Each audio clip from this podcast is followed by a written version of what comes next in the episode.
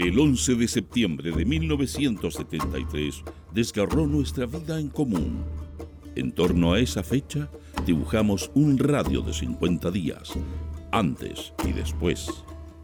Para encontrar pistas de futuro, buscamos fragmentos de tiempo y los reunimos en el presente. Este es Proyecto 50.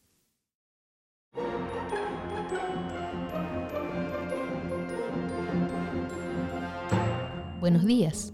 Estas son las principales noticias del sábado 28 de julio de 1973. Portadas. El siglo. Alevoso crimen de los que buscan la guerra civil. Duelo nacional por asesinato del decán naval del presidente. La patria se pone de pie para aplastar la escalada sediciosa. Gobierno se pone firme. Requisados más de 400 camiones ayer. Disparan contra casa de Altamirano. El Mercurio. Consternación por el crimen de decán naval. Funerales serán hoy en Valparaíso nueve dirigentes del transporte detenidos y golpeados por policías. Cerrado 50% de bombas bencineras en Valparaíso. Noticias interiores. El siglo. Miles de personas expresaron su dolor en las puertas de la moneda. CUT. Fascistas son los asesinos. Trabajadores alerta ante la sedición. Banderas a media asta en señal de duelo. Cínica declaración de patria y libertad. Dinamitaron casa donde vivía Radomiro Tomic. El Mercurio dos atentados terroristas dejaron sin luz a Chillán. Solamente al mediodía de ayer se pudo constatar que la presumible falla del cable de alta tensión había sido provocada por la explosión de un artefacto instalado entre los sectores de Yungay y Charrúa. Noticia destacada. El siglo. Políticos condenan con energía asesinato del comandante Araya. Todos los sectores políticos condenaron ayer enérgicamente el alevoso atentado cometido contra el decán naval del presidente, comandante Arturo Araya. Por unanimidad, los diputados acordaron ayer suspender en señal de duelo una sesión especial que debía realizarse al mediodía, así como enviar las condolencias de la Cámara al presidente Allende, a la Armada y a los familiares del comandante. El Mercurio. Insólita declaración de Altamirano. Para el líder del Partido Socialista, el senador Carlos Altamirano, los autores materiales del asesinato fueron elementos de patria y libertad, y los autores intelectuales, los dirigentes de El Mercurio, René Silva, Arturo Fontaine, Sergio Onofre Jarpa y Eduardo Frey. De nuestro ranking musical de la semana suena Un gran amor de Nicola Divari. Tú y yo, un gran amor en su final. ¿A dónde está la cabaña que nos cobijó? Donde tú me dijiste que sí. Mientras los diarios publicaban las noticias que acabas de escuchar, en Chile ocurrían otras cosas que no estuvieron en titulares y que solo conoceríamos por documentos, libros y testimonios años más tarde.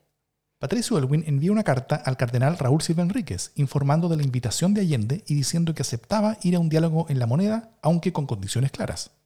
Los propietarios de camiones adheridos a la huelga comienzan a recibir una subvención diaria que en promedio es superior a los ingresos de una jornada de trabajo. Estos recursos provienen desde el Comité de los 40, un grupo secreto de inteligencia norteamericana bajo el mando de Henry Kissinger. Faltan 45 días para el golpe de Estado. Solo me cabe decirle a los trabajadores, yo no voy a renunciar. Se mantiene la presidencia central del país, de la unidad central y de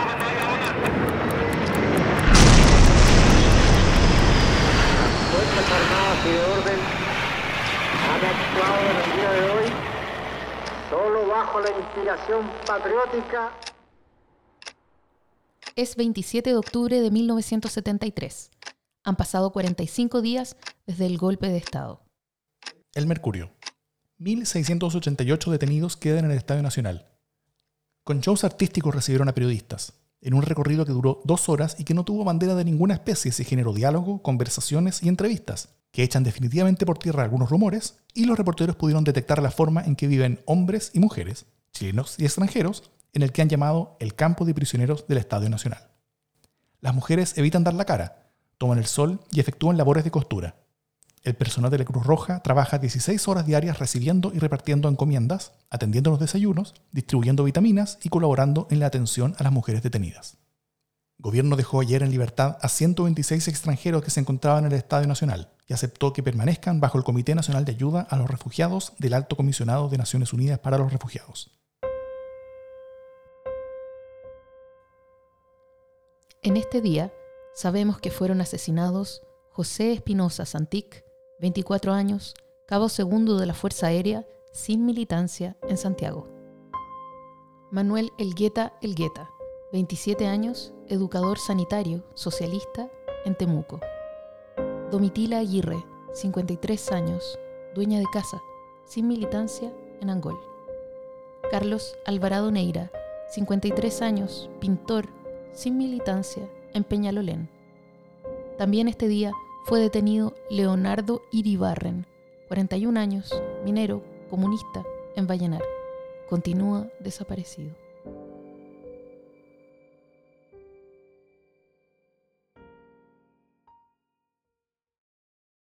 Proyecto 50 es una iniciativa de democracia en LSD, Radio Universidad de Chile, Instituto Milenio Biodemos, COES y Factor Crítico. Escucha Proyecto 50 diariamente en tus plataformas favoritas de podcast y en Radio Universidad de Chile. Síguenos en Twitter e Instagram como arroba Proyecto 50CL y escucha también nuestro espacio de análisis semanal cada lunes a través del podcast Democracia en LSD. Encuentra las fuentes y más detalles del proyecto en las notas de cada episodio.